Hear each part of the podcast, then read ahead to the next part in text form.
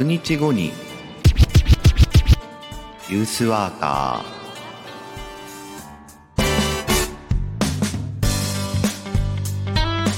おはようございます。1月17日火曜日朝7時名古屋からお届けしております。ユースワーカー社会教育士の白川陽一白さんです。若者の成長や社会参画福祉働くことなどの日常生活全般に関わりながら場所づくりや地域づくりなどをしたり若者のコミュニティや意思決定を支え彼らが社会の一員になっていく手助けをする仕事をしたりしています。ということで、えー、あの昨日言わなかったんですけどあの番組名を、えー、修正というか変更するにあたってえー、失業起業するかもなの部分の、えー、冒頭のタイトル読みをですね、えー、ちょっと不正字じゃないんだけど、樹脂、樹脂、樹脂みたいな効果音にしていますということで、これは、えっ、ー、と、ラジオの故障ではございません。意図的なものですということを、えー、お知らせしておきますが、あの、ぼちぼち、えっ、ー、とですね、番組名の変更についてアイディアをいただいてますけども、まあ、来週それは、えー、紹介したりとか、え、こういうふうにしていきたいよっていうふうに決めていきたいかなと思いますが、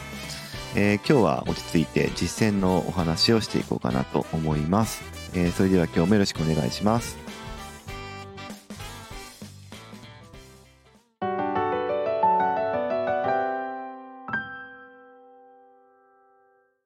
はい、えー、今日の見出しはですね、まあ、連続シリーズになると思うんですけど、あのー、まあ、持続可能な発展のお話ですね。えー、まあ、最近だと SDGs っていう言葉もあの耳にタコかもしれませんけれども、あの、言葉がね、えー、ありますけれども、あの、その実践を、えー、実は2017年から僕はやってたんですけども、あのまあ、その話をちょっとずつしていこうかなというふうに思ってるんですね。で、きっかけは、ま、いろいろあるんですけれども、あの今の現場でやっている、えー、っと、仕事ですね。あ、今、資料を見たらですね、2017年からじゃなくて2018年からですね、えー、つまり5年前からっていうことになるんでしょうけれども、えー、っと、はい、戻しますが、あの、きっかけは、まあ、今のうちの施設というか現場で、えー、やって、やっている、まあ、当時からやっている、まあ、事業の数っていうものに問題意識を持ってたんですね。で、まあ、この番組では僕、自分のことをユースワーカーというふうに名乗っているし、そういう人がいる施設のことをユースセンターってまあ言ったりするんですけど、あの、まあ、地域地域によってですね、そのユースワークを行う現場っていうのはいろんなこうタイプの、え施設とか現場があってですね。で、僕が今いるところだと、あの、名古屋市のこう区分上というか、えー、位置づけ上は、まあ、社会教育っていうカテゴリーに入るんですね。で、社会教育って何かっていう、まあ、ひょっとしたら初めて聞いた人もいるかもしれないんですけど、あの、実はでも、あの、教育の種類っていうことに関して言うと、あの、学校教育に並ぶ、あの、まあ、二大柱ではないですけれども、あの、一方が、まあ、社会教育っていうカテゴリーがあるんですよ。ちゃんと法律にもなっていたりとか、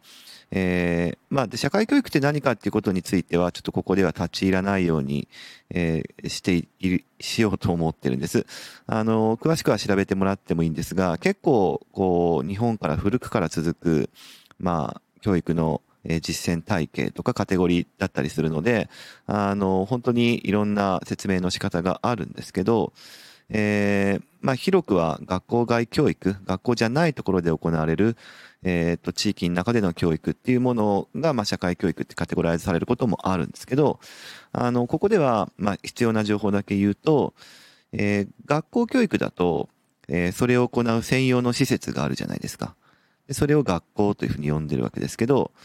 えー、社会教育も、あの、その考え方に似ていて、えー、社会教育を行う専用の施設がある。で、それを社会、えー、教育施設っていうふうに、まあ、言うっていうか、そういうふうにカテゴライズすることから、まあ結構、あの、この話は、えー、いろいろ発展していったりするんですけど、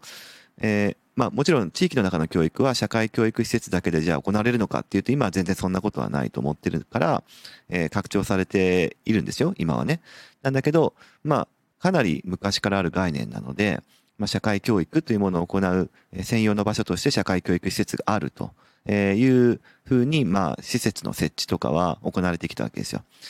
で、えー、それにも、こう、その、その社会教育の施設にもいろんなタイプがあるんですけど、あのー、まあ、余談ですけど、社会教育施設にどんなものがあるかっていうと、例えば、博物館とか、あのー、美術館とかね、えー、あとは何でしょう、えー、っと、公民館、まあ、公民館、名古屋市の場合だったら障害学習センターっていう名前になってますけど、あの、そういうものも実は社会教育施設っていうふうに言うんですよ。えー、知らなかったっていうこともあるかもしれませんけど、まあ、地域の中で教育を行うって言っても、学校のようになんか一斉、えー、形式で授業をやるとかね、えー、そういったタイプのものだけじゃなくって、あの、博物館とか科学館とか、そういうのは、あれも一応教育の施設なんですね。もちろん、あの、学校の授業のように、えー、ある一定の時間からある一定の時間まで、えー、集団で、こう、学びをするっていう、まあ、そういう、えー、授業っていうのも、社会教育施設にはあるんだけど、で、僕が今いる現場の、えー、施設もですね、古くは、あの、青年の家って言って、で青年の家っていうのもどういうタイプなのかっていう施設の説明をすると結構長くなるので、ここも、あの、割愛するんですけど、もともとは青年の家っていう、タイプの社会教育施設、まあ、青少年教育施設とも言ったりするんですが、そういう場所なんですね。で、名古屋の場合は、あの、古くから、えー、青年の家って言われるものが市内に4つあったんですが、えー、それがですね、あの、まあ、時代の流れというか、あもあって、えー、一つに、えー、統合されて、で、えー、まあ今僕がいる現場の施設になっていくわけですね。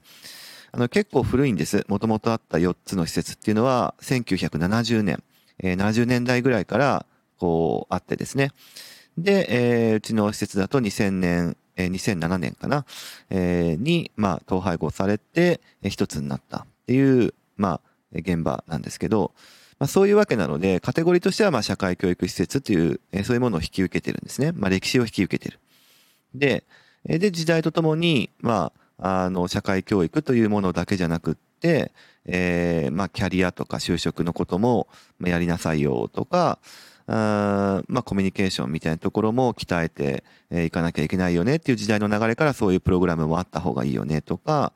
でもちろんこの番組でも語ってるような居場所づくりとかですね、えー、そういうものもやっていかなきゃいけないよねとか、あとは地域の中でこう、活躍するような若者とかっていうものもいた方がいいよねとか、まあ要はしわ寄せがですね、いろいろこの、え、社会教育っていうカテゴリーに今詰め込まれてるっていう、まあそういう状況で、で名古屋の場合は、えー、それを一つの施設に統廃合してしまったわけですから、ここの一つの施設の中で、名古屋市中の、えー、若者に関わるそういった一切合切のことを全てやりなさいとえいうふうに押し込められてるっていう、まあそういう歴史を、えー、背負ってるわけですね。で、なので今は、えっ、と、今の僕いる現場については、社会教育施設っていうふうには、実は名古屋市は名乗らないようにしてるんですね。えー、そういうふうに言うと、その範疇に収まらないものがいっぱい入ってるから。あの、青少年の総合的な活動拠点というふうな言い方をしてるんですね。まあ、何でもありじゃないかっていう概念なんだけど、まあ、そういうふうになってたわけですね。で、これが、あの、今回のタイトルにある持続可能なっていう話にどうつながっていくかっていう話なんですが、え、だんだんつなげていきますが、あの、まあ、そういうわけなので、社会教育施設の歴史っていうものを色濃く引き受けているものでしたから、えー、どういう特徴になっていくかっていうとですね、あの、とにかく、プログラムが多いんですよ。プログラム。えっ、ー、と、一番最初冒頭の方にも言いましたけど、まあ、事業ですね。えー、例えば講座とか、イベントとか、えー、まあ、人が集まるそういう集まりですね。えー、集まりであって、何か意図的、計画的に、えー、特定の狙いのもとに実施される、そういう、え、集団的な活動っていうか、そういうプログラムと言われるものが、まあ、非常に、え、社会教育施設っていうのは、まあ、それがベースにあるわけですね。なので、うちの施設もそれが当時はめちゃくちゃ多かったわけです。まあ、これは学校教育が行われる場所は学校っていう発想と同じですね。まあ、要は授業が多いってことですよ。学校における授業が多い。っていうのと同じように社会教育施設にも、えー、っと、それを専用に行う、まあ、事業っていうものが必要だっていう考え方が昔からあるので、えー、なので、その歴史を、まあ、拡張、延長してっているので、えー、とても事業プログラムの数が多いっていう話なんですね。で、えっ、と、手元に今資料を用意してるんですけど、どれぐらい多いのかっていう話なんですよ。で、これは平成30年かな？の時の、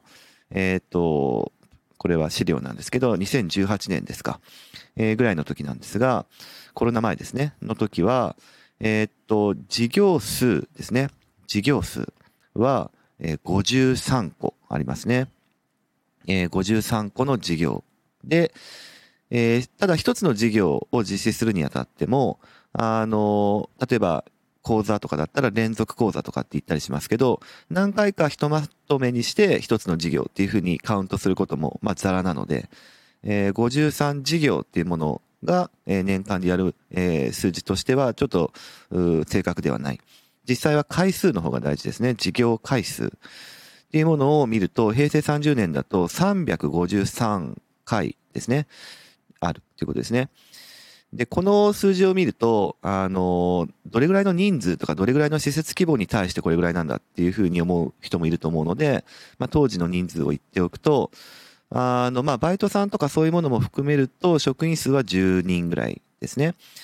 で、施設の規模は、あの、まあ、1階、2階、3階建ての施設で、えー、ユースセンターとしては、まあまあ、やや、えー、中規模というかぐらいの施設なので、決して小さくはないんですけど、まあ、10人ぐらい、えー、のスタッフでやっているって話ですね。で、10人で53の事業かっていうふうに思うと、まあ、そんなに多くないと思うと思うんですけど、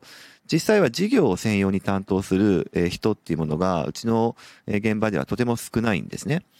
えー、少ないし、あの、まあ、言ってみればですね、まあ、僕が結構それをやらなくちゃいけないっていうポジショニングでもあったので、えー、まあ、ほとんど結構な数ですね、えー、まあ、具体的にこれ、あの、言ってしまうとなんか、その職員のえー、認識の違いとか、まあ、事実、数字上の事実なんだけど、あの、まあ、ここでは、えー、数字は控えておくんですけど、結構な割合を、まあ、僕一人でやるっていうこともありましてですね、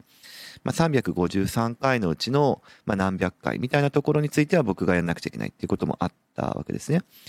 で、まあ、あの、プログラムの回数が多いというふうに言っても、これ353日間やってるっていうことじゃなくて、で、その一つの回数を準備するために、まあ、例えばミーティングをしたりとか、若者の事前の活動があったりとかっていうものも全部含まれますので、まあ、実際は400以上をあったんじゃないかなっていうことだし、えー、年間の途中で増えていくっていうものもありますから、えー、そういうものもカウントするともう本当に400以上の事業回数っていうものがあってたわけですね。で、当時からまあ思ってたんですけど、まあそれ以外にもやることたくさんあるわけですわ。事業プログラムの回数をこなすだけじゃなくって、例えば、えー、普通に日常に、えー、フリースペースにやってくる子たちとのコミュニケーション、これもすごい大事なものですけれども、でもそれは事業、事業ではないというふうに言われていたので、当時はね、えー、回数としてカウントできないから、やっても報告書に書けないから、やったことにならない。実績として評価されない。つまりやっても意味ないというふうになっていたこともあって、とにかく事業プログラムをこなす、こなす、こなすっていうことに、えー、まあ、アップアップだったっていう時代が、まあ、あの、コロナになってちょっと、えー、事業回数は減っていくんですけど、まあ、それでも今でも、えー、まあ、多分200以上あると思うんですけど、っていうような、えー、状況だったわけですね。まあ、なので、これをこうこなしていくというのは、なんかとても消費的にプログラムをやったりとか、あの、例えば数少ない、青少年の数を、あの、複数のプログラムに動員するために、えー、無理な呼びかけをしたりとかですね。やっぱりこう、ガタが来ちゃうんですよね。っていうことを、もう、えー、自分がですね、現場に来て1年目、2年目の時にもうすでに感じていましたから、まあ、これでは続かない、持続可能ではないということを思いまして、えー、なんとかこの事態をちょっと、全くこうね、作り変えるっていうのはいきなりは難しいとはしても、うん、少し見直せないかなと。えー、何かできることはないかなというふうに思ったわけですね。